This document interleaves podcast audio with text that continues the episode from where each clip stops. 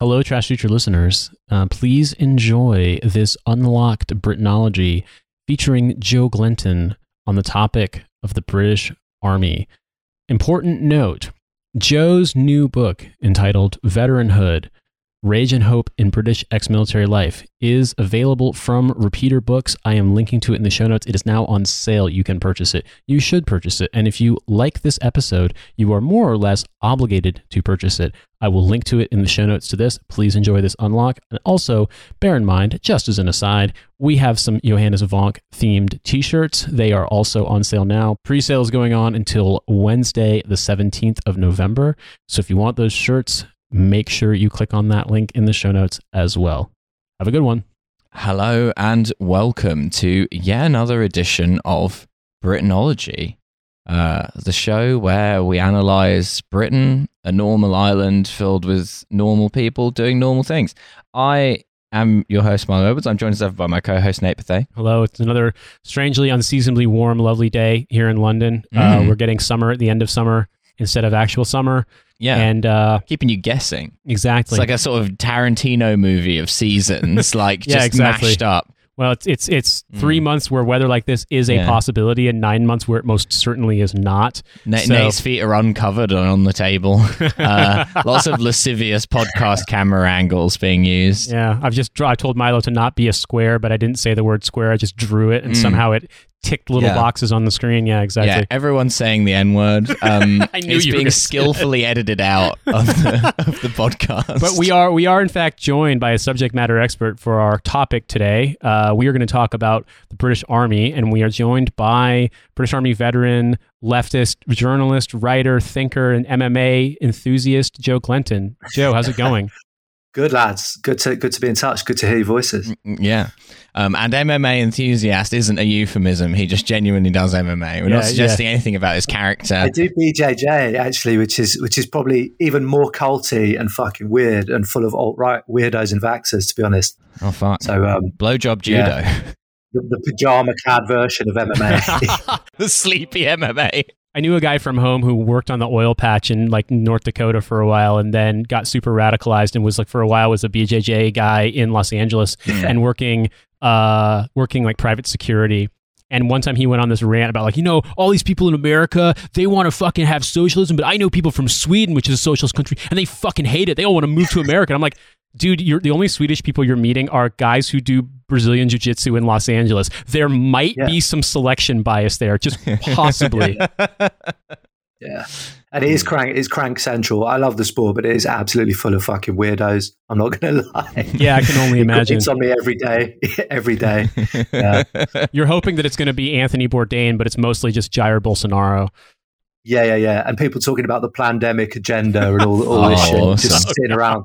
I'm like, they don't even train. They just sit on the edge of the mat talking about about weird conspiracist shit. That's when it gets time. really Brazilian. You Yeah, I was know, gonna you- say. You're, just, you're, you're a skeptic about the coronavirus. You've got a huge ass. Yeah, yeah, Yeah. yeah. And just and uh, obviously the Brazilians are like white middle class Brazilian playboys who are like massive Bolsonarists very often. So yeah, there's that another b- brilliant element of the sport. I, I, I remember seeing a thing during the Brazilian election where Bolsonaro enthusiasts around the world were going to like Mm. the consular voting booths or whatever at various embassies and voting by pushing the button with a gun and taking pictures of it. It's just like, ah, I love Brazil. It's such a sane country. Well, we're going to talk about a different Mm. kind of sane country today. We're going to talk about yeah. Britain and Britain's armed forces, specifically the army. And to, to Milo's got a list Yeah. of topics, but Can we get, can we get the color sergeant drop here? I oh think. fuck's sake!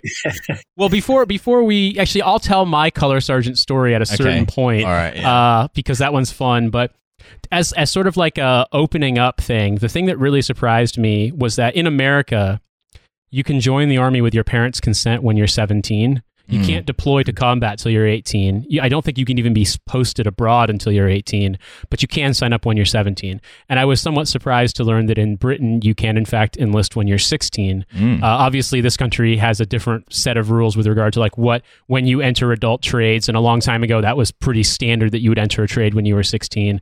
But Mm. it's just weird to me now. And I I think there's a similar rule that you also can't really be posted anywhere until you're 18. and so I was going to say, Joe, uh, before we start talking about the big overarching view, I have to ask: Did you ever have to deal with fucking sixteen-year-olds? Because anyone I know Absolutely. from the army in the U.S. Was like, "Fucking seventeen-year-olds in basic training, the dumbest idiots you've ever met in your life. Like, it's just a nightmare Yeah. to As deal with." opposed to 18 year olds who are smashing it. Yeah. yeah. Yeah, and I think they, it's weird because they start at 16, and they, but they I think they can actually join up just before they're 16, so they get to basic training when they're 16 with parental consent.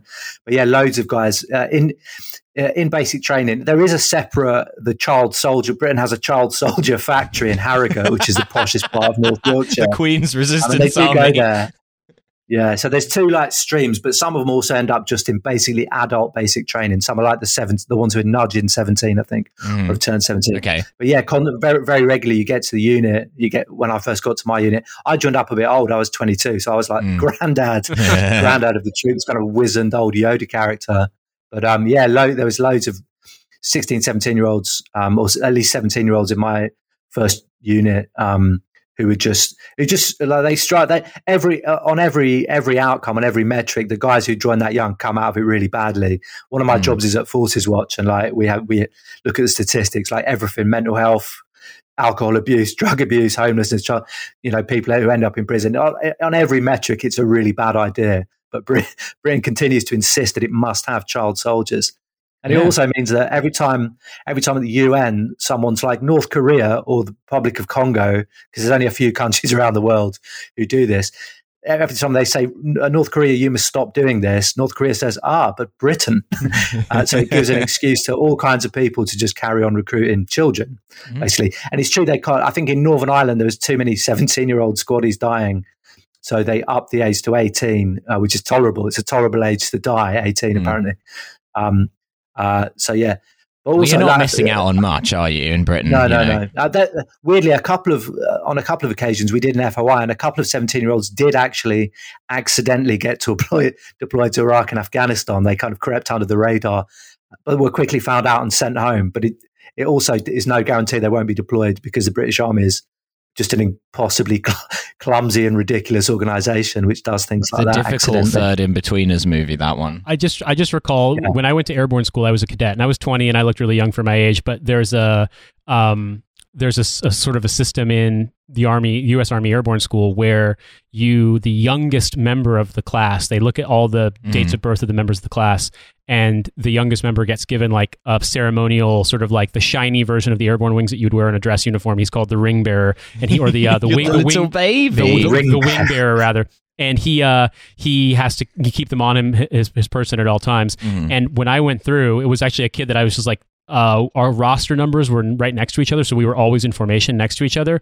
And like, very nice kid was from like Arkansas, was just like Mm. grew up like country as hell, and was going to be, you know, being a soldier was about the only real option besides working at Walmart where he was from. But when I say this kid looked like a kid, I mean like not only was he not shaving, like he basically looked like he looked like a cyclist who shaved his legs. He was like he looked like a child, like an absolute yeah. child. And he was, you know, 17 and like a half. And by the time that he was done with training, he was going to go to the 82nd Airborne and he was going to a brigade that was going to deploy. And like he would eventually go to Iraq and be like 18 and one month old or something like that.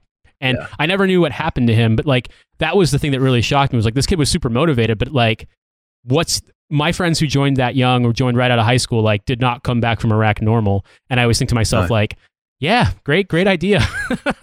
Child soldiering, great idea. Mm. However, we are going to talk about the overall institution of the British Army. And uh, Joe, as veteran and someone who also criticizes the military and, and does, works at Forces Watch, I feel like you have a uh, a unique perspective on the institution itself and also Britain's relationship to it.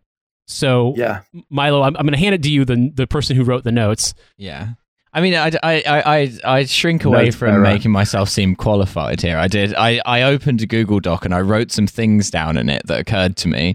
Um, I thought a good place to start would be public perception because I think uh, people are very aware of the US Army and how it's perceived and the Americans' relationship with their beloved troops or not or not so beloved depending on, on the case. Because I think the way that British people conceptualize the army and, and interact with it is very different Um, Yeah. because I think that, uh, and Joe, feel free to uh, interrupt me or chip in with anything at any point here. Like, despite the kind of culture war efforts, like the army still doesn't really loom that large in the public imagination in Britain in the way that it does in America. In America. Yeah.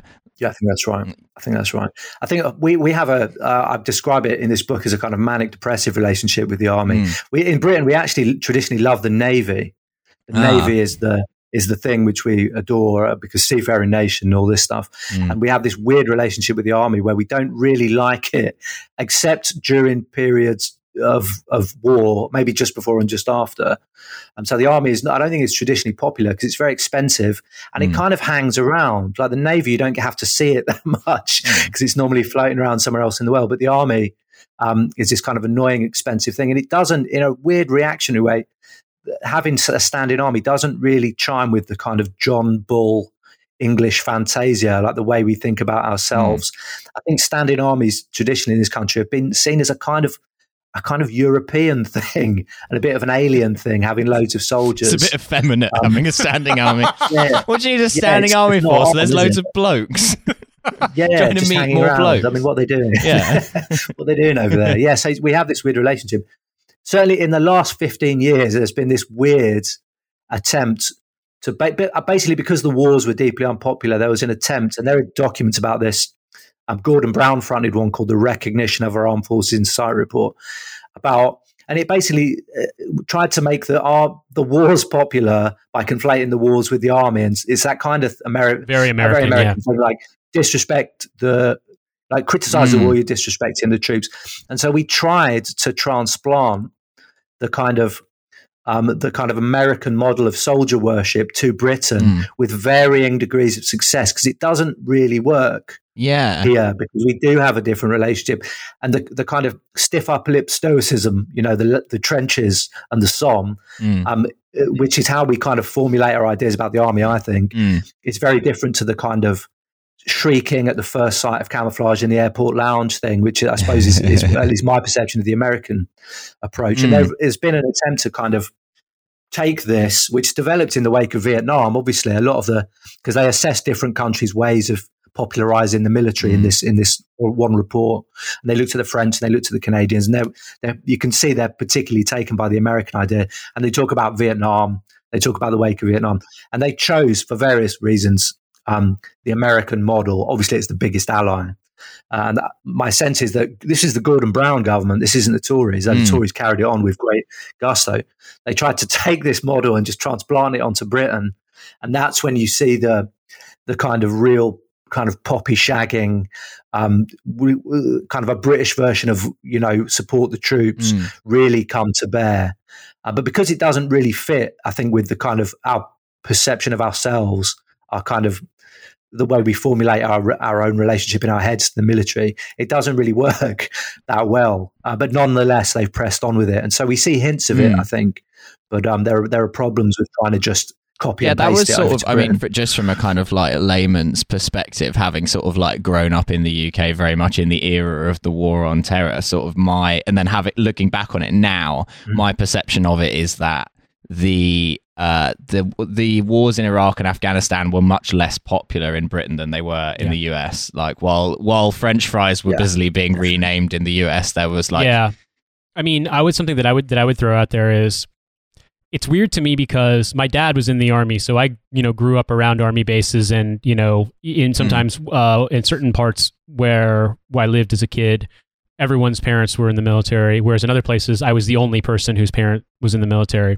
Uh, And what I noticed was, you know, after Vietnam, um, there was definitely a kind of call it uh, upper middle class to upper class sort of distancing from the military. I mean, I, I don't think a lot of people were particularly sad Yeah. when whether it was the pretext of the Vietnam War, which caused Harvard to get rid of ROTC in the 60s, or uh, as an opposition to the, the the fact that Don't Ask, Don't Tell violated universities' anti-discrimination policies by the you know by the time of the late 80s, early 90s. Um, there was this absolute distancing of the sort of elite. So in Britain, my impression is that being an army officer is still a very like respected upper class pursuit whereas in the US it's very much there is a sort of like liberal grasping at sort of like, oh, we have to be responsible stewards of this global hegemony, but it's not really that popular. In, in fact, very few people who go to elite schools wind up joining the military. Um, but the point mm. I'm making here is as a kid, I recall the weirdly sort of ambivalent relationship that the U.S. had towards the military by and large, despite the fact that, like, yeah, the military was still doing stuff abroad, uh, versus 9 11 obviously changed everything, but there yeah. was a subtle change before 9 11. And I would say it started with a lot of the really almost overdone, almost like messianic interpretations of the 50th anniversary mm. of the mm. end of World War II.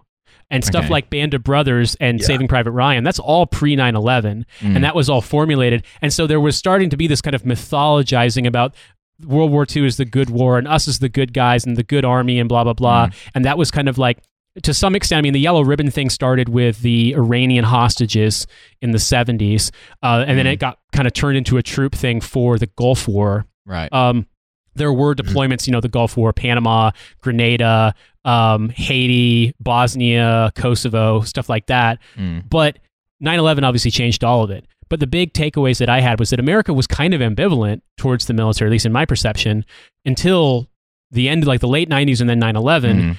And then obviously, like, there's still a lot of elite discomfort about sort of the idea of your kids joining the military, for example. Mm-hmm. Like, it's very much sort of a them, not us pursuit. And so, to me at least, looking at this in Britain, like, the impression that I've gotten is that American journalists would probably not get on their Twitter and be like, "Oh, I saw, I saw some people, you know, rob, looting a fucking Aldi. send the army in and put them all down," which happens here. But at the same mm-hmm. time, uh, there is so much pantomime, so much like pageantry around respecting like public recognition of the troops in mm. America. And that's even gotten worse in my lifetime. I've watched obviously with 9 11, but even post 9 11, you didn't see like military flyovers at fucking football games or like salutes to the troops at like a regular hmm. season mm. hockey game. Like it's or bizarre. high school graduation. Or high school graduation. Yeah. yeah, you saw that too. Yeah. The funniest one was at the high school graduation. They got everyone who was intending to join the military to stand up and get a round of applause. So they were actually getting applauded for like the intention yeah, so of getting, doing you're it. Getting, you're getting respected as a future yeah. U.S. Army yeah, soldier. you're just respecting a future U.S. Army yeah. soldier. And so, and then the one thing I would end it on too, and, and feel free to react to any of this, Joe, is that I've also heard people tell me, people who grew up in Britain say that, people who are about my age, I'm almost 37, that when they were kids or young teenagers, Remembrance Sunday was absolutely sort of it feel, felt more like a let us talk about the folly of war and not about you know poppy shagging and that yeah, that yeah. has gotten worse and more ostentatious and weirder in mm. their lifetimes and that that and that tracks with my Definitely, experience yeah. as an american like 9-11 notwithstanding i mm. think we were starting to do that already before 9-11 happened yeah, it's um, yeah. That remembrance, it's because remembrance is so just uh, all consuming now. It's sometimes hard to remember what it was like before. Mm. But I'm pretty sure there was almost definitely the sentiments were never again. And I don't mean uh, among mm-hmm. kind of left wing people, yeah. which I suppose it was left-ish and angry anti-war mm. veterans coming back. I think that's where that comes from originally. It was just a general sense of probably indifference growing up, but that's definitely obviously changed um, as part, I think, as part of this, I mean, the centenary, the World War One centenary, mm. provided a, re- a, perfect opportunity to kind of advance that the ideas that were coming out of the recognition of the armed forces mm. in our society report, and it was definitely jumped on by big charities like Help mm. for Heroes, um, the Murdoch Press. Um, Tom Newton Dunn was a leading figure in popularising uh, mm. Help for Heroes, uh, and the military, of course. So it's definitely it's definitely shifted um, over the last mm. twenty years or so. Um, but also there is that there is that thing where yeah I suppose part of, part of it is kind of World War II nostalgia which is really pronounced here and I think what what people are trying to infer the people who are doing this stuff are trying to infer is that obviously our, most of our wars all of Britain's wars basically are profoundly immoral and always have been but the one moral war which you can make a case fight fascism yeah fair play I'm down yeah. whatever um, they, they they try and kind of they're trying to make out that the same people who kind of stormed the beaches at Anzio mm. in Normandy are the people who are kicking indoors in Iraq and Afghanistan, and that that's kind of what they're trying to they're trying to yeah, conflate these two it, I'd like to see it. And these these two profoundly different. Like one is mm. a hmm. massive conscript army, and the old core of the army, which was deeply reactionary, had a lot of trouble with loads of conscripts because people would come in and they didn't think they weren't professional soldiers. For them, I think uh, Alan Allport, who's a historian of demobilization, writes about this a lot. for the people doing it, this was like temporary. It was kind of cosplay mm. almost, but with live bullets. And they had no intention of kind of buying into the system of the military entirely. Uh, so these are two, the modern British Army and the British mm. Army World War II, which we try and conflate yeah. with my mm. army, if you like, completely different, completely different organizations. Some things have the same names. I mean, there are Grenadier Guards and a fucking RAF mm. regiment and paratroopers now, and there were then. But beyond that, um, these are two entirely different organisations, and it, uh, it's really important to kind of critique that. And there's still the Brecon Point. Still the Brecon Point. The Brecon Point's always it's it's, it's the enduring the enduring gesture of the British Army. Yeah. Um, so there, I think part of this thing is this weird nostalgist mm. attempt to conflate the army I know with the army of World War II, and these are just objectively completely different different mm. organisations on every level, except a couple of names of things, I guess and the Brecon Point. This is quite interesting because it plays in something which I think you were alluding to earlier, Joe, and I think it was something that Nate was sort of touching on a bit as well, which is that, um, and I think it's worth bringing up that I think that in America, the real the de- the defining war in people's minds is World War Two, whereas to a certain extent in Britain it's more World War One, or certainly yeah. a lot of the traditions yeah, that we have around so, the yeah. army and around like Remembrance Sunday in particular are like extremely and very deliberately grounded in World War One, and so it has slightly more that character of like it's much harder to sell World War One as a glorious victory against anything in particular. Um, they do try. Don't they? Yeah, they go. Yeah, but they, it also seems like with the advent of the fact you're at the point now where there are no surviving veterans of World War One, you yes. it becomes apart from the boomers, of course. Yeah, of course. Yeah, the boomers yeah, fought yeah. at the Somme yeah. and at Passchendaele. Died at the Somme and Passchendaele. Yeah, they they I died four times in World War One. they that was just in Basildon. They they straight. It, it, does seem to me like yeah, they invoke it, but they invoke it as sort of a cudgel. Like mm. you know, how dare you complain about social and political conditions in this country? Did you know that it sucked in the trenches? It's like yes, we do fucking know that, but I, I think uh, for America, your feet are barely even moist. for for America, at least, it's uh, it, it's interesting to see because for our our participation in World War One was pretty much under duress, and you know they had to uh, reinstate sedition, the enforcement of sedition acts passed in the Civil War, and put people in prison for anti-war activity to sell World War mm. One as a cause because it was deeply unpopular in America, and we didn't enter the war until 1917. Mm. Um, Whereas obviously in World War II, we didn't want to get involved at all. And then Japan attacked Pearl Harbor, and so all of a sudden, you know, uh, mm. I still hold to the, my position that if if Germany hadn't honored its pact and hadn't declared war on America, that America wouldn't have wanted to fight the Nazis because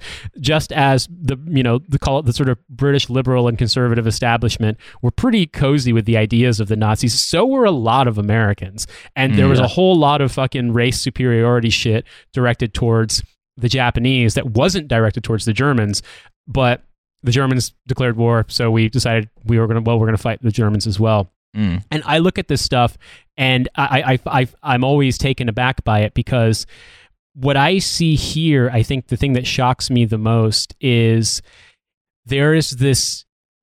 What's the right word here?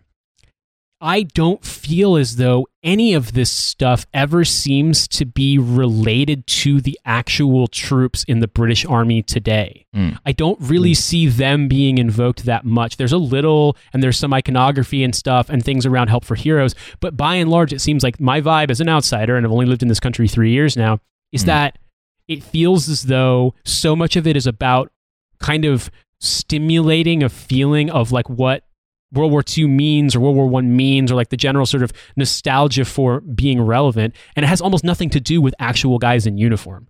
Whereas in America, it's so much about like our troops who are being disrespected somehow, who need to board the plane first, and so on and so mm. forth, who are standing in uniform, who are in church in their battle dress for some reason, like that mm. kind of stuff. It's that to me is like the the the, the disconnect.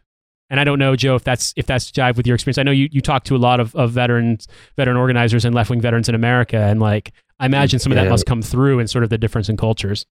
It does, yeah, yeah. I feel like I feel like you're you're a long way, uh, kind of down a down a road that we're just kind of starting on with the, the kind of transplantation. I think we we try and do that stuff, and in in that report, which I recommend any any any of your listeners read, they actually kind of dig, dig up some moral outrage examples but they're really they're really stupid. Um, and they're, they're talking about Vietnam and they're talking about the, how how the soldiers were spat on by hippies, and they're trying to come up with these. You can see them trying to struggling to come up with these examples of moral panic about how the troops have been treated, but they're so like sublimely Anglo. Like our version of um, the troops being spat on by hippies in America is some fucking officer, and they won't let him into Harrods because he's in uniform. it's like Hugo, poor Hugo can't get his hamper for the officer's ball, and it's like this. This is and, th- and things like that, or like soldiers coming back into an airport and they have to get changed into civvies to walk through the lounge and stuff like that. Mohammed Al Fayed still furious about Suez, not letting anyone in. yeah, at the level of reaching for like moral panic things is mm. um is is unbelievable. But yeah, I, I, feel like I feel like the stuff they we've we've borrowed so much stuff from that the, mm. the way the Americans have done things, and I, I just feel like it doesn't it doesn't really work very well here. That kind of thing. Yeah. They do try. They are trying their best to make that stuff work. I also I also think because I think I, I don't know if it's the same in the states, but a lot of military people and veterans actually don't really take any of that stuff that seriously. Mm-hmm. Some do clearly, yeah, and some will. Mm. You know, the, the guy who did three months in in um, in Northern Ireland as a chef, Ken in in Armagh, uh, who's who's obsessed with the self loading rifle. That like that guy will get angry about it. The kind of guy mm. who's in a blazer and beret every opportunity will get angry about it. That guy can assemble and disassemble an omelette blindfolded. Yeah, like the, the audience for this shit isn't really military people; it's mm. civilians, like the worst jingoists mm. we have in this country. are All civilians, and it's the guy who died in both world wars. It's yeah, that guy. Yeah, that, that's who this is aimed for. Um, mm. Stirring up, and most military people, I don't know. Aside from a, I call them blazers, just after their sartorial mm. choice, because they're always out in blazers. Mm. Um, apart from them, most people are pretty fucking indifferent to a lot of this shit. The target audience is like civvies, really, yeah, a particular yeah. kind of civic, I would say. Yeah, it's interesting how that's changing now because this sort of goes back a bit to some of the notes I made about perception because I think uh, as as reluctant as I am to ever to ever hand a good point to British liberals, I felt like during the period of like quite intense opposition to the wars in Iraq and Afghanistan, there was quite like a clever line being taken by those people of a kind of support the troops, not the war, and there was yeah. a lot of hay being made about troops dying, troops getting injured, troops being poorly equipped. Like you've sent them over there for this thing, and you've not even given them the right equipment, like this. So there was a yeah, lot yeah. of kind of uh, liberals like going out of their way to be like, I'm against this war, but I support the people who are having to fight it because it's not their decision. Yeah. As with them, they should have enough helicopters and body armor. Yeah. yeah it's, a, it's a very, it's just peak liberalism, isn't it? Yeah. Uh, yeah. yeah. Yeah. It's, uh, I remember actually at the start of it all, the Lib Dems took this brief, fleeting anti war position. The Lib Dems are held up as having mm. been hmm. an anti war party at the time.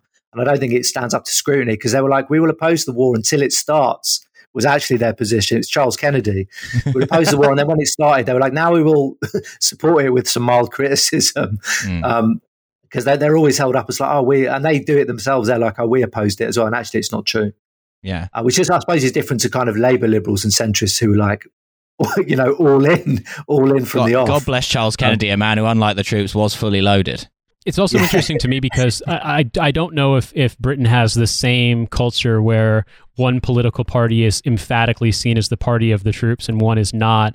I just know that in America, you know, the overwhelming majority of people who are now or were recently now retired, you know, conservative Republican luminaries made yeah. it a point to uh, to dodge the draft as theatrically as possible. But then when yeah. Clinton became president, they're like, this fucking draft dodger has become president. Like all of a sudden, be having having been drafted, having served in Vietnam became a thing. But every time yeah. Democrats try to appropriate that, they fail. And the, the point I was going to make here is that I think about what you're just describing, threading that mm. needle of being like, I don't support the war, but I support the troops, and therefore, like, we shouldn't be sending them with fucked up stuff and under equipped and unprepared and things along those lines. When Democrats yeah. tried to take that same approach, mm. uh, you know, in the first Bush administration, the response that I remember seeing was more or less like, "How dare these fuckers publicly expose our vulnerabilities to the enemy?" like, yeah, yeah, yeah. so I mean, like it was, it was unbelievable. Mm. You're like, you're just in case Osama bin Laden is watching CNN right now and hearing John Kerry, and they're now they're discovering that apparently our Humvees have sandbags on the bottom of them. Like, yeah, it was deranged, and so it felt it, it felt like. um and I think 9/11 had a huge role in this. There just wasn't any way that you could oppose the war without being you know, Yeah. uh, more or less pilloried for uh, somehow being like, y- y- basically, you you might as well take a complete fuck the Mm. troops position because that is how you will be presented. Yeah, but that wasn't Yeah. really the case here, I don't Yeah. think. And I think it's interesting what you bring up about the um the what is the party of the troops because it's always been politically a bit of a mess. Like because you would sort of assume that the Tories are more naturally the party of the troops as the Republicans are in the states, Yeah. but the Tories Yeah. hate the army or the armed forces in general and they're obsessed with because to the, like it's so British that to them and to the British state in general, the armed forces are just a public service and therefore inherently a socialist thing which needs to be cut back. Anything that involves the government oh, spending money, like you would assume that any kind of like right wing, kind of like fascist light or kind of nationalist government would be like, yeah, we're going to spend loads of money on the army. No, they're like, absolutely, there's going to be four troops. like, um, two of them are Yeah. going to be children because they get a lower minimum wage. Yeah, I was going to say, Joe, you served during the time when, as I understand it, the, the the timeline that you were in was like not quite in the austerity era, but getting towards it. But like, if you consider New Labor as austerity under a different name, Yeah, yeah. you were there. So like, what what was your? I guess I'm wondering, like, based on your experiences versus perception. For me, it's like for all the we, we you know the, we can't have we can't have roads that don't that aren't full of potholes because we have to spend you know hundreds of billions of dollars on the wars. But then like when I was in Afghanistan, our helmets got recalled because they the a bad lot of helmets made by a prison labor manufacturer had been issued to us, and so they had to recall them. You know, Mm. that kind of that that to me was like hi- highlighting the contrast there. I was wondering, did you have any experiences of that sort of like in your own time, just sort of the the difference between rhetoric and like what you were actually seeing in real life? Yeah, I mean, our equipment uh, um, was was pretty rubbish. I mean, the American equipment always looked fabulous to us. Like, I, we, I was in Kandahar, I had an easy tour, you know, lobster twice a week. We were like, what the fuck? And then they built a, a British scoff house, uh, and we had to go and eat British food. we were, we were like crying about it. Uh, we were in the, you guys called it the DFAC. Yeah, dining facility. Yeah, yeah, yeah. Uh, so we were in there. Um, but yeah, that, I mean, it was always very apparent that a lot of our um, equipment was still like Northern Ireland era, like Snatchers and Saxons and these big Mm. lumbering civil order vehicles. And we deployed with with Snatches um, and they were being phased out. We were driving them around.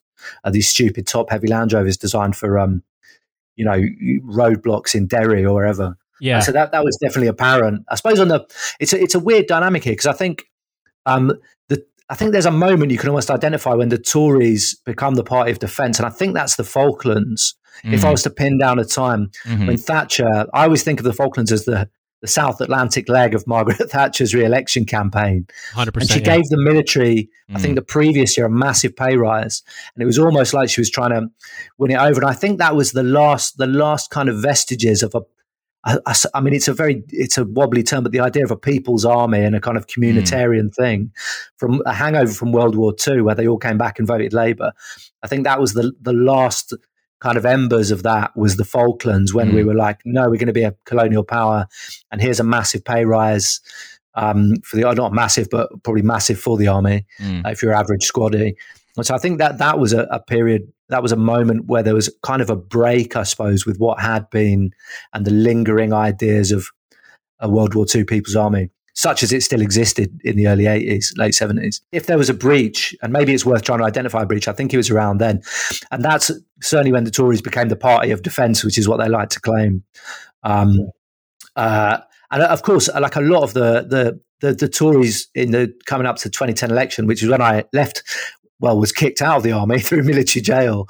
Uh, that was the, the the Tories were weaponizing uh, a lot of stuff. Like Gordon Brown wrote a letter to a uh, the mum of a lad who'd been killed in Afghanistan, and, and it was something like his his signature handwriting was really scruffy, and it became a huge issue.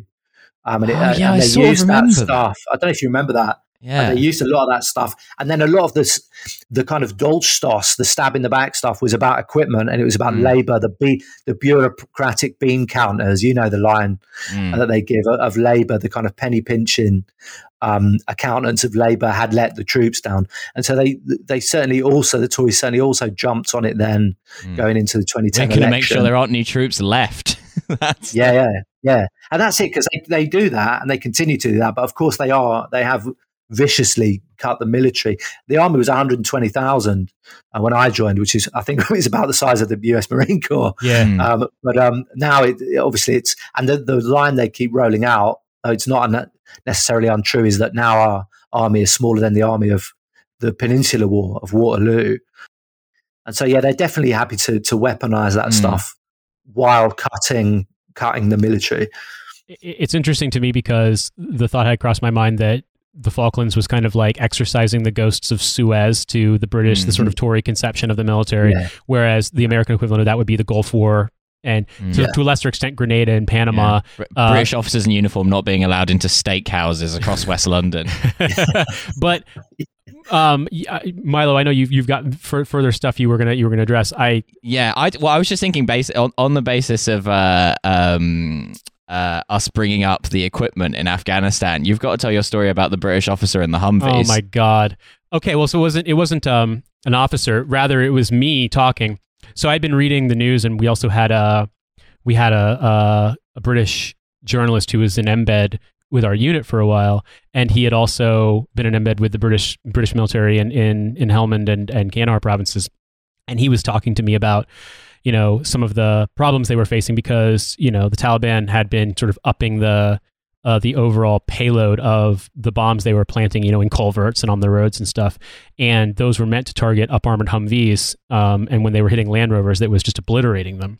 Uh, we were facing the same problem that when they started uh, bringing in heavier armored vehicles like MRAPs, uh, the Humvees themselves, even the, the, the absolute limit of up armoring a, a, uh, M1151 up armored Humvee with like the Frag 7 kit, I think weighs something like 11,000 pounds. And at a certain point, like the, the axles cannot handle any more mm. weight. Like, especially when you have the up armored turret and all this stuff, like it's just too heavy. Yeah. So it's like those proud boys, you know, with all that gear on. Yeah, yeah, exactly. At a certain point, their knees I, I, are just going to give out. I was going to say, at a certain point, the, the, when you have like 18 different 100 round drum magazines, like mm. you probably won't be able to move tactically or even yeah. get down and not be like a huge mound mm. on the on the floor so we were having the same problem that bombs were being built to target MRAPs.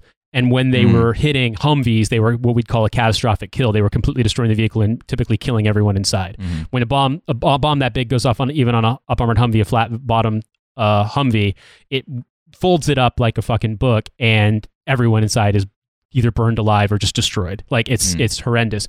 And um, so we also had the phenomenon at the time of stop lossing, which has been that th- term gets thrown around a lot, and a lot of people mm. don't understand what it means. But stop lossing yeah, basically kind of hair cream for men. uh. Stop lossing basically means that if you were going to your your enlistment contract was up, mm. and say you're, you're you you were about to hit three years on your enlistment contract in June, mm. uh, but your unit is deploying in March, your unit not only has the right to but will keep you for that whole deployment until you come back, and then you can be let out of the army.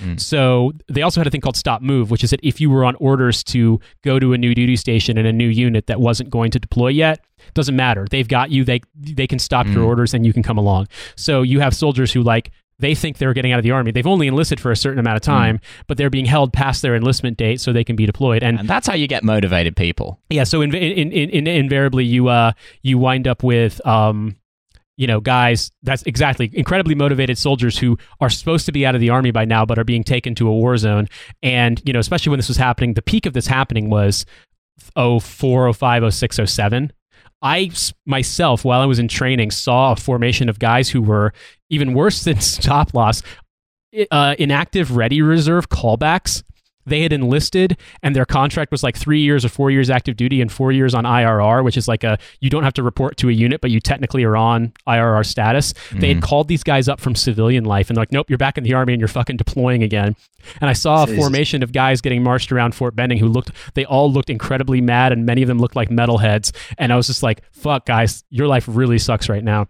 Yeah. But anyway, there's a long story. Sorry, I, I roundabout storytelling here. But um, yeah, we had a stop loss soldier from our support company and he was like, fuck you. I'm not fucking getting in a Humvee. Put, you are not taking me out on patrol unless I'm in an MRAP. Fuck you. What are you going to do? Kick me out of, please kick me out of the army. I'm mm. supposed to be out of the army and me probably not you know not not yet being radicalized i just completely lost my mind with this kid because i was like motherfucker there are people in the british army down in helmand right now getting their dicks blown off. And you know what the fuck they're saying? God damn i wish i had a fucking humvee right now. A fucking up armored humvee. That would be so luxurious versus this piece of shit that i'm driving. Yeah. There, you don't understand you little bitch. There are people eating wigan kebabs down down in down in Helmand province. Do you know what that is? I don't fucking know, but I don't want to find out. But that's the thing, right? Is that like ultimately, I look at it very differently now. I mean, but Mm. I don't blame him for doing what he did. I just at the time was a first lieutenant in a fucking Mm. paratrooper unit, and I was just like, you piece of shit. Um, but then also it's like everything we did, every every other military was sort of in the shadow of us, and like those bombs were meant to blow up the biggest American vehicles, and if you were Mm. unlucky squaddy from you know the British military, like you're you're you're toast, like you're fucked, Mm. and uh and that th- it did strike me that yeah, like it seemed like the kit that I saw because I, I saw a little bit of it when I was at Bagram, but then I definitely saw the same kit that was I saw in Bagram, almost identical in Australia. I was like, yeah, these vehicles look cool to like drive to the beach, but fucking, I wouldn't want to be surviving IEDs in a Humvee. Like this doesn't look like a military vehicle to me. This looks like a bitchin' safari vehicle. and uh, yeah, man, it struck me that you guys got you guys had a lot of stuff that was sort of intended for a different era and a different conflict, Mm. and Yeah, totally. and it was just totally, yeah. not satisfactory for the conditions. No, I think, and I think it's that thing where it gradually started to catch up. By which time we pulled out anyway. so Yeah, I, think, I think it probably did improve over time. I just had a weird. There, there was actually I was just the stop loss. I haven't heard it, but the um, there was a film about stop loss called Stop Loss, wasn't there? I just, Yeah, it was I just remember it was the material talents of Ryan Phillippe playing the lead yeah. in this film about stop loss, which is actually quite good for a Ryan Phillippe film. Uh, it's very funny Sorry too because is named Ryan. so many people didn't realize like stop loss got invoked as a term. It became like kind of a catchphrase, but nobody actually Mm. knew what it meant, and so it, Yeah. it sort of felt like anytime anyone the, that was in the military was complaining on Facebook about the military fucking them over, like their civilian family members, like, oh no, is that a stop loss? And it's like, no, it's actually like like uh, you being denied a 48 hour pass because you can't pass a PT test is not a stop loss. just go with it. Yes, yes, that's a stop. loss. Please call my congressman and complain to him that I'm being stop lost by the military. I've been because- weight lost by the because they- military. because they're not letting me fucking eat desserts in the DFAC. the ultimate punishment for the American soldier is being sent to the British dining facility, where you get Oh, served a jug of gravy. treacle sponge and fish finger sandwiches. Oh fucking yeah, gleaming. Just like the grizzled sergeant, be like, you didn't want to know what the fuck I've seen. They have a thing called spotted dick. It's so fucked up. and you've each been issued with one smack bomb. and they will- and they will serve it in 50 degrees Afghan summer as well. A red hot molten molten custard Can only imagine, man. salad. Yeah, my sort of my sort of perception of, of the British Army, and I think we can we can sort of get into I think the sort of like the officer enlisted divide thing that you were touching a bit on Yeah. earlier, but also it just just in a sort of general sense is that it has kind of the vibe of of Britain in general, which is that like yeah, it's shit. It's supposed to be shit. If you don't like it, you can fuck off. Um, Yeah, yeah. Talk to the union. It was the regular the regular thing that NCOs would say if it was shit. Like talk to the fucking union lads. and that does and i think that is kind of goes back almost a bit to the sort of like the perception of the army again as this kind of like not like there's this, i think there's a sense with the american military that it's expected to be like well equipped and capable and like whereas the british army is expected to be like odd like you're like it's kind of there's almost seen to be like this virtue in it not really being equipped and like this kind of just like yeah they're just the lads they just fucking get it done Yeah, yeah, that's definitely true. It's definitely make do and mend um, was the idea. Make do like, and he would always we would always talk about ourselves in relationship to the Americans. Blah, you got a fucking swimming pool down there, lads, and all, and all this all this brilliant stuff. And you and, you and but you'll be living in a hole two miles down the road. Yeah. Mm. Um, and we, it was always about that comparison with with Big Brother, um, as it were. And the idea was that we were good.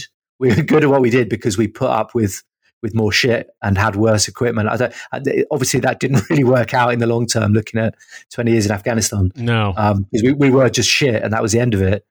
Um, But that was definitely part of the the kind of way we thought about ourselves. I think that you know, best rifleman, shit rifle, but with the best soldiers, pound for pound Mm. uh, on Earth, etc. You know, the usual, and I'm sure every army on Earth uh, says that to itself as well. Yeah, I mean, the, we we I'm sure we had better in terms of ballistic protection equipment than say the German army, but or the French Mhm. army.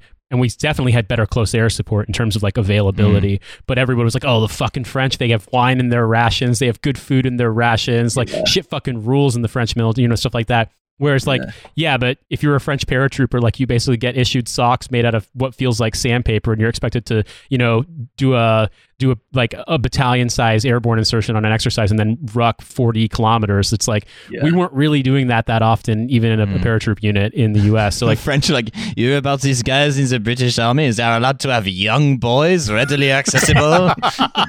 but something I was going to point out about the um the officer enlisted divide is that I think the, the, the really the kind of culture around it in America comes from the fact that you know for a long time America didn't have an active duty army officer corps that was not graduates of the mm. West Point, the military academy at West mm. Point. But the way you get into West Point is by being appointed you know, by recommended by your elected representatives. So, you know, mm. like every congressperson can send one person, I think, per year, and then each senator can send one, and then the governor and that kind of a thing. Um, and so, imagine being put under the command of the officer sent there by Jess Phillips. Yeah, I mean, so basically, I don't know how it works here, but but what that creates is you have situations where, like, you know, a general like Omar Bradley, for example, from who's you know of World War II fame, was just like this plowboy from fucking Kansas or Nebraska, I think, mm. who just was like a pretty good student and mm. wanted to be in the army and you know in like 1909 applied wrote his congressman, you know, like, you know, uh, who's probably like weird 19th century name, like Dear Congressman Fernando Sheridan or something like that. Mm. Uh, I want to go to West Point. And so he did. And like he you know, Bradley famously like never smiled in his photos because he got his teeth knocked out in a car accident when he was in his 20s. Like he was absolutely like, extremely country. And then he mm. goes on to be, you know, uh, a very senior, you know, four-star general in the US Army in World War II. Not so much the case over here. And it's like I'm not uh, uh, this isn't meant to be a wind up to a, you know, bad teeth joke. It's more that uh I felt like the way one became an officer, particularly back then in the British Army, and had a career where you became someone of that significance in the military, like mm.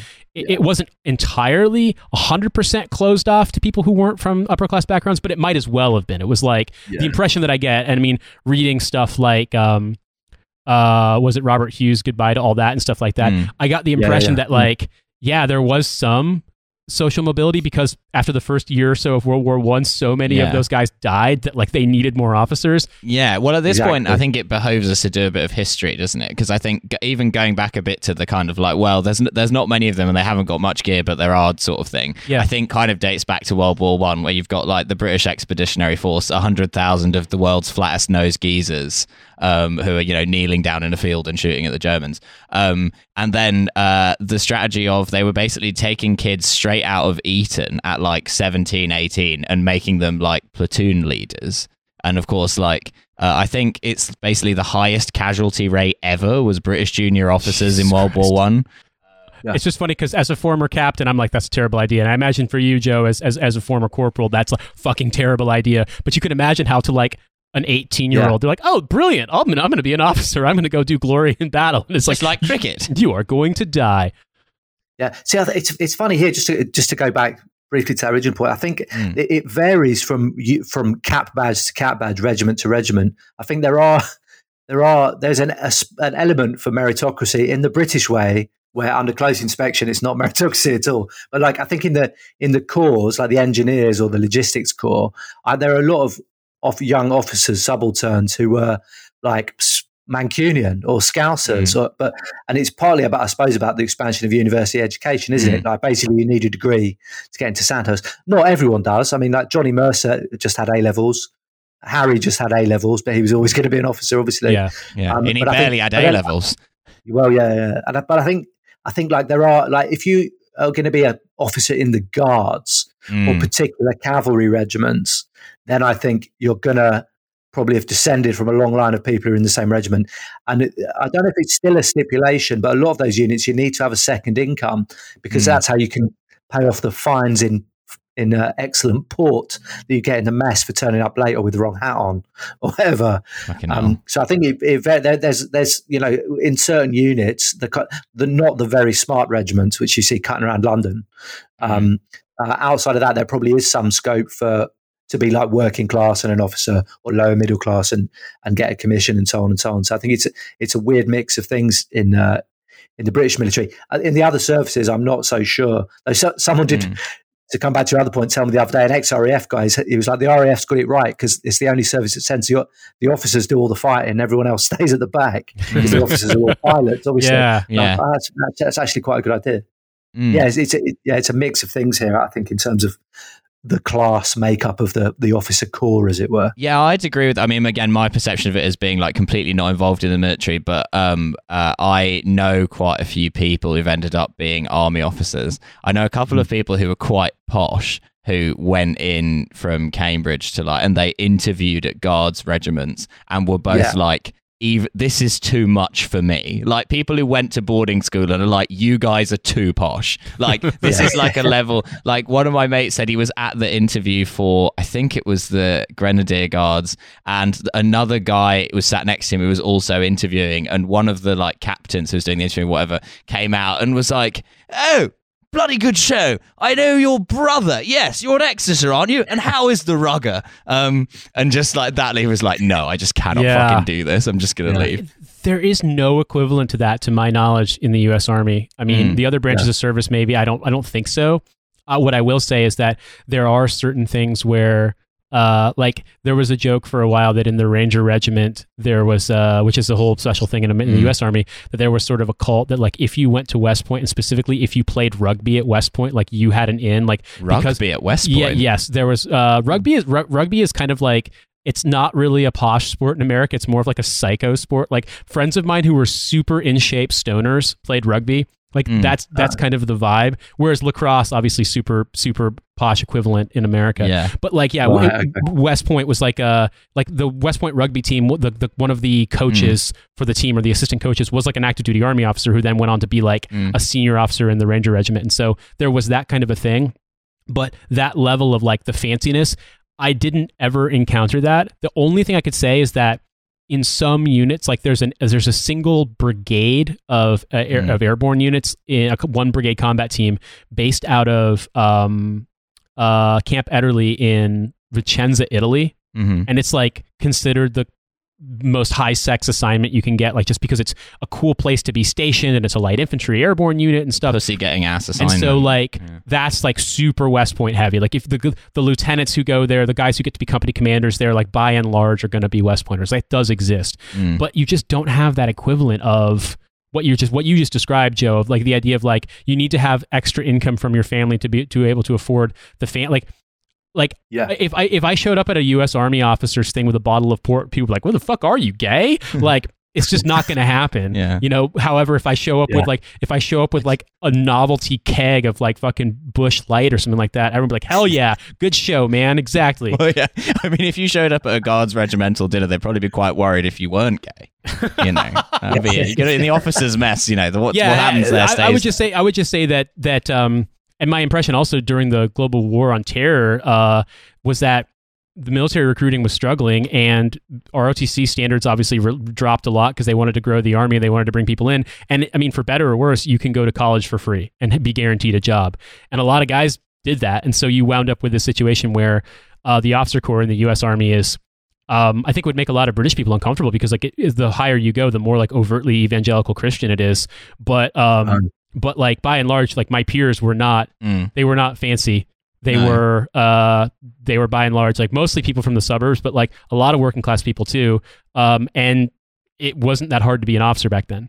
Mm. And so That's like yeah, it's just it's just a completely different culture. Even though we were fighting alongside each other in the same conflict, like just completely different planet in a way. Yeah. yeah. I think though yeah. what Joe was saying about it being very different in different bits of the service is true because again even from my like incredibly limited experience like I would say most of the people I knew from Cambridge who went into the army they were into like doing doing like the most like hardcore shit that would look good on their CV and then like leaving and getting a good job. So they mostly wanted to be either they wanted to be in the guards because they wanted to like network and be with all the poshos, or they wanted to be in like the Gurkhas or whatever because it's like really hard to get in and it's like mm-hmm. prestigious that sort of thing. And I get the impression that you get kind of there's that sort of variation, and I think this happens with enlisted as well, where it's like a weird smashing together of people who are like super motivated and people who are kind of like I guess I'll join the army. Like you've got like yeah, kind yeah. of like one of my mates from Cambridge who's like in the Gurkhas and is like super into it, and then you've got the kind of like two two from Leeds people both becoming army officers, and then like I remember one of my friends worked at a law law firm with a guy who'd enlisted in the British Army, like from a super rough background, but had done well at school and was like the youngest sergeant in the British Army and then got a scholarship to go to uni and then ended up being like the youngest yeah. like trainee at some like corporate law firm or so, you know, like that. And then you also get guy with like no prospects goes to the army, ends up being homeless. Like it's a weird like mixture of all of those different people. I think in, in some units, another thing when I think about it is, in, like it's very, it's not. I suppose the Royal Marine and the paratrooper are quite different beasts. Like the mm. Royal Marine is a rugby team captain, and the paratrooper is like the football team captain. Mm. But I mm. think it's it's quite often the case. I've I've heard or I know that guys, it's not about the rank so much as the unit. Like if you're desperate to be a Royal Marine, very often those guys go in front of the commissioning board, fail, and join as a as a private as a Marine anyway um, and it's the same with the paras. Guys will try and get in the paras as an officer, and failing that, they just want to be in the paras, so they join as a private soldier. So there's also like obviously some units have a more profound ideological kind of component, don't they? Which is probably those elite type units probably have that a lot more. Certainly, that's my my understanding here. Um, that they just want to be that thing, you know. Could you talk a little bit about the the ideological side of things? Because my impression is that that's something that's I mean, don't get me wrong, the U.S. military is pretty right wing, but that's something that I've been surprised is is um, my my cousin was a uh, uh, I think he is now a major, but was previously enlisted. He got up to being like a I think the I think a color sergeant. I'm not sure of the term, but he was a senior NCO in the British Army for a while, and then he went back in the army. and I think he commissioned. He was in Northern Ireland in the late '80s, and he invited me on a Facebook group to like some Million Veteran March thing that was it struck me as oh, basically Jesus. like a like a the fucking Freikorps. Don't don't prosecute Soldier F kind of thing. And yeah, yeah, yeah. it struck me that like it seemed so much more uniformly right wing, even than American veteran things I'd seen, and specifically the Paras struck me as being like extraordinarily so.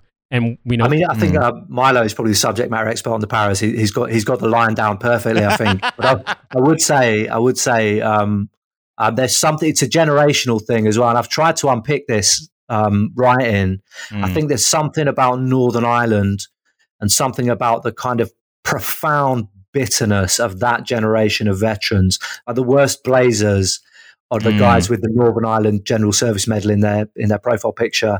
The protect soldier F.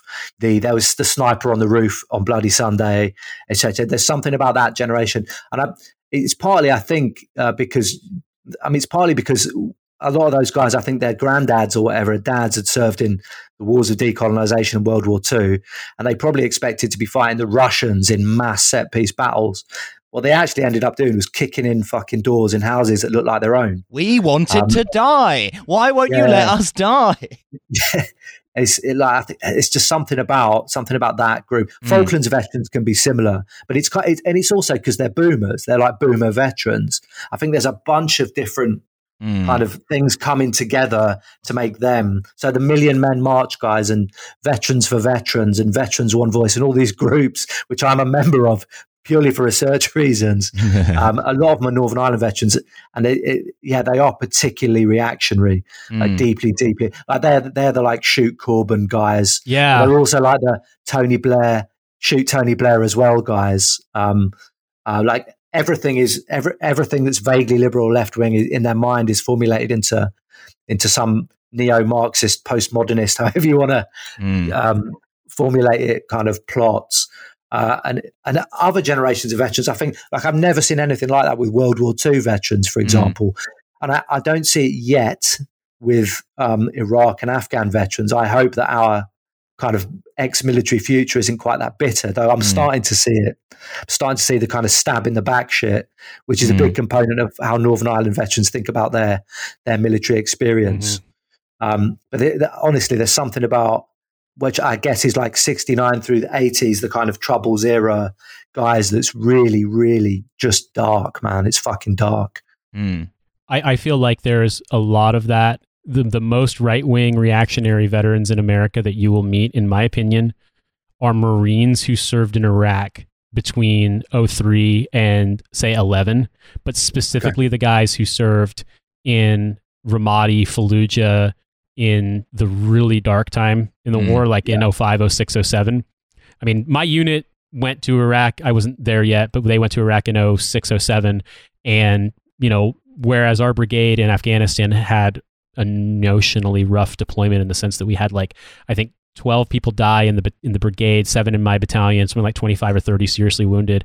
Mm. Um, my brigade in Iraq had 52 people die and like 250 seriously wounded, and those aren't big numbers by like World War II standards by any means, but mm. that's that's pretty bad. But then the Marines, you talk to Marines, you'll see stories of you know a single battalion losing 26 guys in Iraq and then having an equivalent number of suicides within the first like 5 years back. Mm. Like yeah, it's yeah. really really grim and you do see yeah kind of piecemeal some situations where it's much much worse, but for me at least like I have seen that anger. I have seen like what you're describing, Joe, but I haven't seen as much of it from people my age or slightly younger, mm. what I've seen yeah. has been the most vitriol that I've ever encountered. And obviously, most of this is online, but also like you know one of these people I know in real life.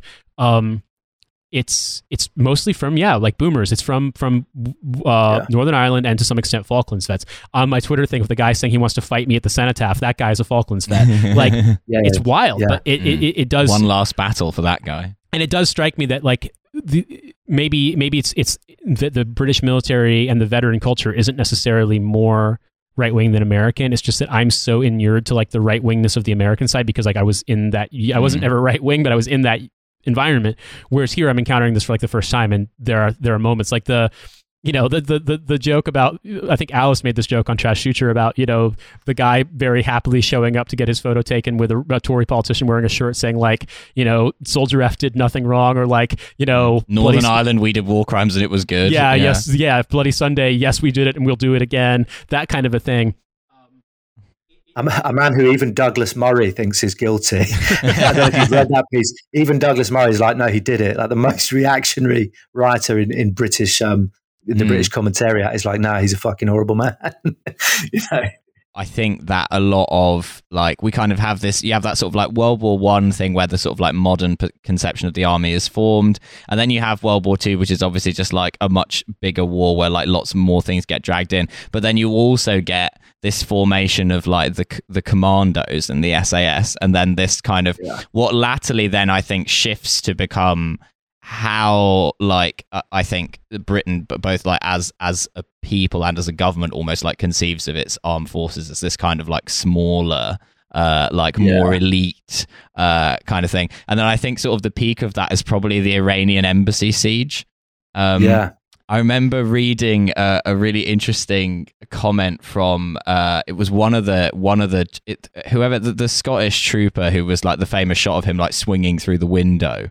Um, yeah, and Sandy something, I want to say, yeah. Yeah, and, and he said that the Iranian embassy siege ruined the SAS because it made everyone think it was cool. And so then suddenly yeah, yeah, everyone was trying to join the SAS and they didn't realize that most of the time you're just like uh, in a forest looking at something through binoculars and shitting into cling film for like four days. Yeah. I mean, it fascinating. I've got a, I put a chapter on that in the book. Mm. It's about the sad, the sadness of Ant Middleton, who is the ultimate product of the kind of, of the, of the kind of how how the SAS stopped being very special because mm. um, it has this weird status where it's like it's the most secretive unit in the on the planet, but it's also one of the most well publicized. Like mm. everyone mm. has a fucking book out, yeah. everyone has a TV series, and that that process, yeah, I think I think that was when it started to slip. From, uh, I mean, Brit- the British Army likes to think of itself and constantly tells itself it is, and I quote, the best small army in the world. Mm. And the idea of something something small and slick and elite um, is, is, part of the composition, I mm. suppose. But definitely the slide through the Iranian embassy stuff. Um, and I suppose it was timing because it was on a bank holiday and everyone was at, at, home or something like that. It was it was like live televised over a bank holiday, which is one of the reasons it got so big. they were like, um, all the Brits are at the pub. Let's do it now. yeah, bang it on, bang it on yeah. the TV. But but then through that, through the kind of Andy McNab and Chris Ryan stuff, mm. um, gradually these things. And now and that the, the, expression of that now is Ant Middleton, like the world the world's most angry man, um, do, doing his thing. Um, and uh, uh, that's part of, that's part of the process, which means that if you walk into Waterstones or Foyles, there will be an entire floor dedicated to the kind of military death cults. Um, and some of it will be like memoirs. Obviously, there'll be just loads of memoirs from like Soldier F, Apache Pilot 7, Sniper 2. Mm. Um, but some of it, increasingly, it's kind of and Ant Middleton's a good example, has become like it's just influencer shit, isn't it? It's just self blaming neoliberal influencer shit. Like it's all your fault, but mm. I can help you 10x your fucking Bitcoin scam with the secret dark powers of the special boat service. And mm. so, there, I mean, there's obviously a market for that shit. I kind of think of it as an extent. It's it's also got part of it's an extension of the kind of 2000s like true crime. Like I was a gangster. I was an East End gangster shit. It's kind of taken over that as well in terms of like mm. memoirs. Military Dave Courtney, basically. Yeah. Yeah, yeah, yeah. And I'm sure there must. I mean, there, there. I know there are equivalents in the states as well, Nate, of these guys mm. who are kind of scamming off their oh, scamming off the mean, military service. It, I don't blame. Like, if I could, if I could pitch Channel Four and have a series like Royal Logistics Corps, are you fucking on the sick enough? I would. Do are it. you organised enough? yeah. Can you can you drive a big enough truck or whatever? I would, yeah. or stack enough blankets. I'd be there. I'd do it. But there's no market for it. So I kind of mm. get why. I mean, what else are they going to do in a way? They're going to come out and do private military shit after mm. doing 20 years you know, I don't blame them, but it is also irritating at the same time. It's very funny to me because uh, the U.S. equivalent of uh, basically formed specifically to be like the SAS is what we call they called Delta Force, but uh, most recently was called CAG. I don't know if they have a new name. They always change their name to be as secret as possible. Yeah. And those the veterans of, of Delta don't really do this as much. There's some, but right. not that much. Obviously, we have SEAL the Team Navy C, SEALs. The Navy they SEALs. Love yes. it. They love, it. Love it. They? they? are they are worse in a way than the SAS about this. Um, but it's just very very funny to me because. Uh, yeah, that that that phenomenon exists like you're describing. Everything from sort of like military military stuff to make you better at trading Bitcoin. Uh, General Stanley McChrystal now has a consultancy group that like goes around to like corporate offices and is like, we'll we'll, we'll make your corporate people pretend like they're company commanders in Afghanistan and they can like do mm. a mission to learn military problem solving skills. And yeah, it's so yeah. stupid, but and I think anyone who's was ever in will look at this and be like, "This is a grift. This is the dumbest shit I've ever heard in my life." Yeah. You know, it's fucking stupid. It's so stupid. But but there is this. We're on a corporate bonding expedition where we're like tri- practicing being British Army officers. Yeah. They've taken us out on a boat and we've got to empty our filing cabinets into the sea. fucking bizarre, isn't it? I also like when I look at SAS. Uh, are you tough enough? Whatever. Mm. Ant Middleton's one with the the other guys. I think the other guys I think are all right. I know guys who've met those guys on selection and stuff like that. Apparently, those are, those are like fairly decent blokes. Ant Middleton, mm. obviously, is a, a, huge fucking screamer, to be honest. Mm. But um, it's also the the idea that format of that show. I don't know if you've seen it, but the format is nothing like Special Forces selection. Mm. It's like basic training. Like on Special Forces selection, and I know this sec- like second hand from guys who've done it. There's none of this screaming and shouting. That's all for mm. recruits. Yeah, that's not for if you arrive at Special Forces selection in the UK, you've done at least four or five years. You're normally mm. a, a, junior NCO, and they're watching you to see if you fuck up, but they're not screaming and shouting no. and tipping your mm. bed over. And yeah. that is just that it just doesn't seem to reflect. This show doesn't seem to reflect anything about kind of special forces training, in my understanding, anyway. British Special Forces training. That is basically the number one thing when you read about anyone going through British Special Forces training because they've usually come from the paras or some sort of like similarly fairly yeah, like tough almost unit. all of them for the SAS. It's like seventy percent paras. Yeah, and then they say the shocking thing getting to SAS selection is that no one's yelling at you yeah. because it's entirely about can you get through this on your own. Like no one's trying yeah. to help you do it. They're if anything like but like daring you to quit. I, I th- yeah. that's the funny thing that when you said that that figure seventy percent, that's almost the mm. exact same for members of Delta Force who are former Ranger Regiment, and obviously yeah. Delta is super mm. NCO driven. There's very few officers, and so um, the overwhelming majority of guys, because quite frankly, Rangers are the is that's one of the units where you will actually get enough experience to be a good enough marksman to pass mm. not just Delta selection, yeah. but then the Delta operator course. Um, As the Rangers I, always say, they sure do. Yeah, I mean, I, I, uh, I, oh god, fucking Milo's doing a callback to a, to a, to a. Uh, I'll tell you this story, Joe, because I think you'll appreciate this. so you know, you maybe you've encountered this, and I don't know if the British Army has a similar thing. Mm. Uh, but in the U.S. Army, there's a very common thing. There's a unit motto that you say that soldiers will say to the officers when they're saluting them, and there's a thing you say back. Like, I was in a unit that was formed as a test unit when they first started doing paradrop operations, right in the beginning of World War II. And so our yeah. unit motto was Geronimo, and the soldiers would say Geronimo, sir, and I would have to say airborne back to them. Um, and obviously with Rangers, it's Rangers lead the way. That's their thing. Rangers fucking lead the way. Like they're yeah, everywhere. Rangers, Rangers, Ranger, whatever.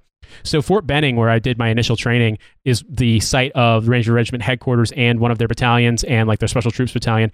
And most importantly, the Ranger indoctrination program, which is like the junior enlisted join the Rangers thing, which is just the most brutal fucking hazing I've ever seen in my life. Like we were adjacent to them in our barracks, and like their PT sessions had dudes foaming at the mouth. Um, one night we came back late from a night fire and we saw them forcing rangers to carry wall lockers up and down a staircase and then set up a barracks room outside on a parking lot and then bring it all back in like nonstop hazing. Um, and so basically, Milo's Milo's making this joke because one time Ranger privates are so indoctrinated to like you you you are not a human being and you don't deserve to be alive until you've got your tab. And so like if you are a junior enlisted Ranger, you're just constantly being abused.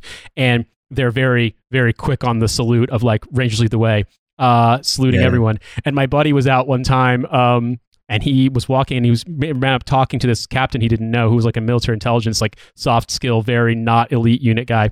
And mm. they were walking past, and the five or six ranger privates come in a little gaggle, and they see him, they see the captain, they're like, "Ranger, lead the way, sir." And this captain, who's like doesn't give a fuck, is like, "Yep, they sure do." and uh, yeah, that that to me was kind of indicative of the difference between them. But um, yeah but I would say that that's that's that's a similar thing to um, that Ra- yeah. Ranger School is getting screamed at and hazed, whereas mm. Special Forces Selection, yeah. aside from the uh, log and rifle PT section, they never yell at you. It's just mm. like, all right, get up, carry heavy thing, go. All right, we're timing you. My, mine again, second-hand understanding is that par- like parachute regiment training is very much like that because you do it all on the same basis as the other shit regiments, the hat regiments as they're called, mm. um, the crap out regiments, and yeah, and, and special forces selection is much more complex. Uh, is much more um, grown up, I suppose. Yeah. Mm. It's the way it's been explained to me because the grey man, it's the idea of the grey man, in it? Like, can you work in a small unit and mm. keep your mouth shut? I know you, can you not be obnoxious? I don't know how the fuck Ant Middleton made it through, to be honest. Anders must be slipping. That, that, that, was the same thing with us. The silent professional. They were always going on about the silent professional. Yeah. Mm. I always feel that the British Army has diminished by not having a kind of things like Rangers lead the way and who are and all this shit. We don't have any of that shit. They're like, go and do this, and you're like, all right, all right, oh, crack on. We'll just, we'll just go and do it. We don't really have that kind of executive thing that we shout back, if you know what I mean. Yeah. And I think we should we should introduce it. I don't know what it would yeah. be. Like ta- tally ho. yeah, I wonder. Yeah, I think we like just that. know we'd be bad at it. It's the aesthetic, isn't really it? Well, I'm like I'm really fascinated by military vernacular because I just I do just find a lot of it is just like so easy, but particularly British military vernacular. But yeah, just like yeah. people just saying stuff like crap at crap job or whatever, just like this yeah, kind of. So uh, uh, to, to to end it off, I I don't know, Joe. Have I ever told you the story about when I was in uh, Officer Basic, and that uh, I'll, I'll, lead you into this. All right, uh, because this I think very like, funny. So I, I, think in many ways, like what what the British Army, in a sense, has has to offer the, the world culturally is its storied tradition of nutters. So yes. uh, we we yes. did a whole episode on the Falklands War, which I mean, absolutely go back and listen to that because we drew the conclusion that it was the most dudes rock war. It was just a bunch of guys who were like, right, we're getting our hands on a real war. It's going to be a pisser. Uh, time to get fancy with it. Um, and so like you had guys like H Jones, just like just man, oh, just wanted hell, yeah. to die. Like, yeah. uh, and uh, you like guys like fucking like Jack Churchill from World War II, just like carrying a fucking sword and a longbow for like some reason. the guy with the bowler hat, or was that someone else? I can't remember. I'm not sure. It might have been a bowler hat. Someone, someone at Arnhem was like turned up in a bowler hat or something. Phenomenal. Doughty Wylie yeah. beating Ottomans to death with a walking stick at Gallipoli when he was Fantastic. holding a revolver. Um, yeah. yeah uh, but then I think that this is kind of this sort of pervades. It's like a running joke on the Trash Future stream with the uh, the British Army colour Sergeant, uh, good morning, men. It is 4 a.m. British time. You'll retract your foreskin and use it to salute the Queen. But Nate met this man in real life. So um, I'm going to paint the picture for you. Uh, bat, this doesn't exist anymore, but when I was in uh, the, the, sort of post, I don't know if you're familiar with the whole story of Jessica Lynch and her unit getting overrun in Iraq. And the army yeah. decided that as like, like a snap reaction to this, they were going to have a mandatory course for all officers, regardless of branch, even if they were like medical corps or you know uh, judge advocate general, where they would do like a six or seven week base, like pre basic basic, where you would do nothing but how to uh, basically marksmanship essentials, how to like actually zero and qualify correctly with the standard issue equipment, um, and then uh, do land navigation so like orienteering, and then also do run a run a convoy and actually do a convoy live fire. And it was a pretty easy course because it was like our first course in the army, but like it had to have everyone, so like it couldn't be hard. Like it couldn't be like infantry or something insane because you have to like the, the, the regardless of what they say, they don't want the people who are going to be you know ordnance officers or uh, transpo officers or lawyers or doctors to fail out of the course. You know what I mean? Yeah, yeah. And so we got done with this, and we show up at our first formation for infantry school for infantry officer basic course, and a guy walks over to us wearing a very strange camo pattern and a very strange looking green beret and wearing and carrying a swagger stick. And we're sort of like, what's happening? And then this is on this on this at this field somewhere like range, I can't remember in Fort Benning. And he says, All right, gather around, gents, basically. So we form a circle. And he he introduces himself. Uh, and he's the first sergeant of the infantry school presently, or our company presently. Mhm. And he's uh, from the British Army. He's from a, reg- a regiment in Yorkshire. Um, I can't remember his name, but uh, I just remember this scene very clearly. And remember, remember my, my mom's English, but like she's mostly Americanized. I'm familiar somewhat with some British things, Mm. but not a ton of them. And I'll do my best impression of his accent. And I realize it'll falter a little bit, but it's basically along the line. He, he starts talking to. He's like, All right, gents, this is not fucking Bolek 2. You will not be on the range chatting shit with your mates on your mobiles. This is good fucking training. It's not private soldier business. And I'm telling you, my Mm. peers were like, Color Sergeant Jason Donovan. what the fuck is this guy saying? like, and sure enough, every formation he was there, and uh, his name was uh, Sergeant Major Page. That was his name. Rich Page was his name. And. I just, I was like, we were so confused by this guy. And I mean, it was very funny. We had a bunch of soldiers or officers from uh, Middle Eastern militaries that were guest students, and one of them had gone to Sandhurst. He was like a crown prince of Jordan. And so when he was the student first sergeant, he was doing the full Sandhurst style of drill and ceremony. And of course, Sergeant Major Page saw this and was like, that's fucking right, gents. That's bloody fucking right. Like he loved it. But my story of him is that we were on a we did a live fire where we had like a full on like company sized patrol base where it was just like a cop that would never exist in real life of just a perfect triangle. So each platoon could be in one big line on a berm on one face and then one on the other and one on the other and then the you know control center or whatever. So it was it was just Mm. training so we were out, and it was like we were on a range where we literally are in like a big, big, you know, fire base, and we can shoot outward. And it's just training stuff on like rates of fire and signaling and lift and shift fires and things like Mhm. that. And I was a, a saw gunner, a light machine gunner in this exercise. So I had a you know M249 and piece of shit training weapon that you know has been passed down through numerous people in training and is not that well kept. And I'm firing this thing when you know they're telling us to shoot, and it jams and you know so I, I i pull the charging handle back i open the feed tray i try to fucking check it put it back it doesn't work it's still not fucking working because the the charging handle is jammed up. So i take a knee trying to figure this fucking thing out and i hear behind me are you bulletproof sir? And i'm just like what? He's like sir are you bulletproof? And i was just like no sergeant major. He's like well then get the fuck down.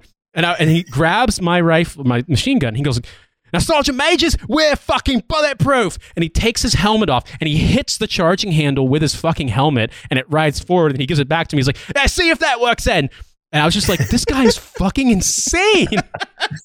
this guy's out of his mind. And that's the thing is, that, yeah, I had some cultural context. That was with- actually episode one of Did it- was did it that work, happening? mate? it did I work. It did work. That's the thing. It did work. and that's the thing is that I had like some cultural context of, of this, but my only context of the British Army was watching Blackadder Goes Forth. I had no idea what I was prepared for. And so randomly, as a brand new infantry lieutenant, I uh, got to meet like Milo has described this, and maybe this is your experience too, of the sort of like archetypal Sandhurst NCO Yeah, yeah. and yeah. that's who this guy was. And I was just like, man, this guy, th- being in this guy's unit must either be incredibly fun or completely psychotic. But like, there's no Yeah. middle ground. Yeah. Yeah. So the stick man, as we call him, after the swagger stick, terrifying, terrifying human beings. Um, really terrifying. Go and see the stick man. Fucking But hell. it's just weird to me to think of. I mean, I imagine like if you had, you know, the equivalent of like the.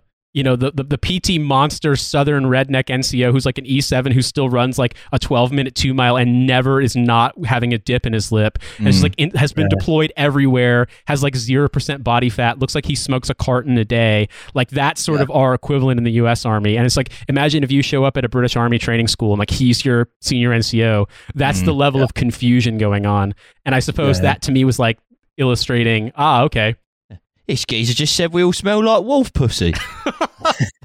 now we got to wrap up. I can't tell that story too. Some other time I'll tell you the story about the ranger Yeah. instructor saying we all smelled like wolf pussy. you have to. now. Oh, fuck's sake. But uh, Joe, before we, we wrap up, I want to say I forgot to mention this in, in the introduction, but I know that you have a book coming out, and I wanted to give you an opportunity to plug that. Yes, um, it's with Repeater. It's called Veteranhood, um, Hope and Rage in Ex-Military Britain. Um, I don't know if I got that right, but the subtitle, but something fucking like that. Just look out for it. Mm. um, but Veteranhood is the title, and yeah, it's basically. I'm just basically trying to kind of reflect on on what it's like to be a veteran now, really, and try and unpick so like uh, unpick some of the assumptions, not least on the left, that all veterans are basically either irredeemable fascists Mm. or small C Tories and look at some of the radical stuff, um, you know, the mutinies and the rebellions and the strikes, Mm. uh, and also talk a lot about why why we are right wing when we are, and look at some of the reasoning behind that.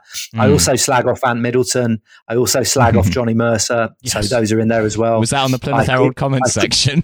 yeah, yeah, no, that quote is in there. That quote, is a Yes, number of his best quotes are in there. I'm including the one where he's asked if he'd ever done cocaine, and he was like, "You don't put diesel in a Ferrari, lads." I don't know if you've heard that one. But yeah, there's there's a there's a you know I look at the Captain Tom phenomenon phenomenon, uh, which is very Mm. interesting, and a bunch a bunch of stuff. I'm just trying to kind of bring some kind of humanist and critical approach to uh, talk about veterans in a humanist and critical way, rather than Mm. just a load of big fucking assumptions, which people who are conservative and liberal and on the left all do. Mm. Um, you know, I'm trying to kind of get past some of those simple narratives. So it's out in November. Um, Yeah. Uh, so fucking buy it, please. No, it sounds it sounds like a much needed book because if there's something Nate and I have talked about a lot recently, it's about how people just say insane generalistic shit about like, oh, everyone Yeah. in the army is like this, when it's just obviously such a massive organization which people get caught Yeah. up in for all sorts of reasons. I, I can deal with it from the right, Milo, but a lot of people on the left do it. They're like, you're either a fascist or you're, or the other one is like soldiers are basically cops. And I'm like, I don't think that like the relationship of soldiers to capitalism and the state is very different. Like Mm. Yeah. Britain's town centres aren't full of coppers going, I'm a homeless fucking copper, give me a Yeah. quid. But they are full of soldiers. So clearly Mm. there's something fundamentally, Yeah. it's, you know, it's, so I can deal with it from, from, you know, reactionaries, but it really annoys me when it's the left, Yeah. to be honest. It makes Mm. me laugh too because I was like, yeah, soldiers are basically cops. Like, well, I think based on my soldiers' uh, general behavior, the Anchorage police would probably disagree that soldiers and cops. would Exactly. and we have our own prison and our own judges and our own legal system. So we're not, you Mm. know, we're obviously not angels, are we? And we're definitely not cops. Yeah, when you're on Yeah. trial in front of the stick man. Yeah, exactly. How do you plead Exactly. bulletproof or not bulletproof? well, Joe, thank you so much for making time for this. Thank you for, for Yeah, being it's been a flexible real on schedule. pleasure. It's been great talking to you. And uh, we'll, we'll get this. We'll make sure that uh, everyone knows about where to buy your book when it's available. So thank you again. Thank you, lads. It's great to hear. Great, great to hear from you. Um, Pleasure. great stuff.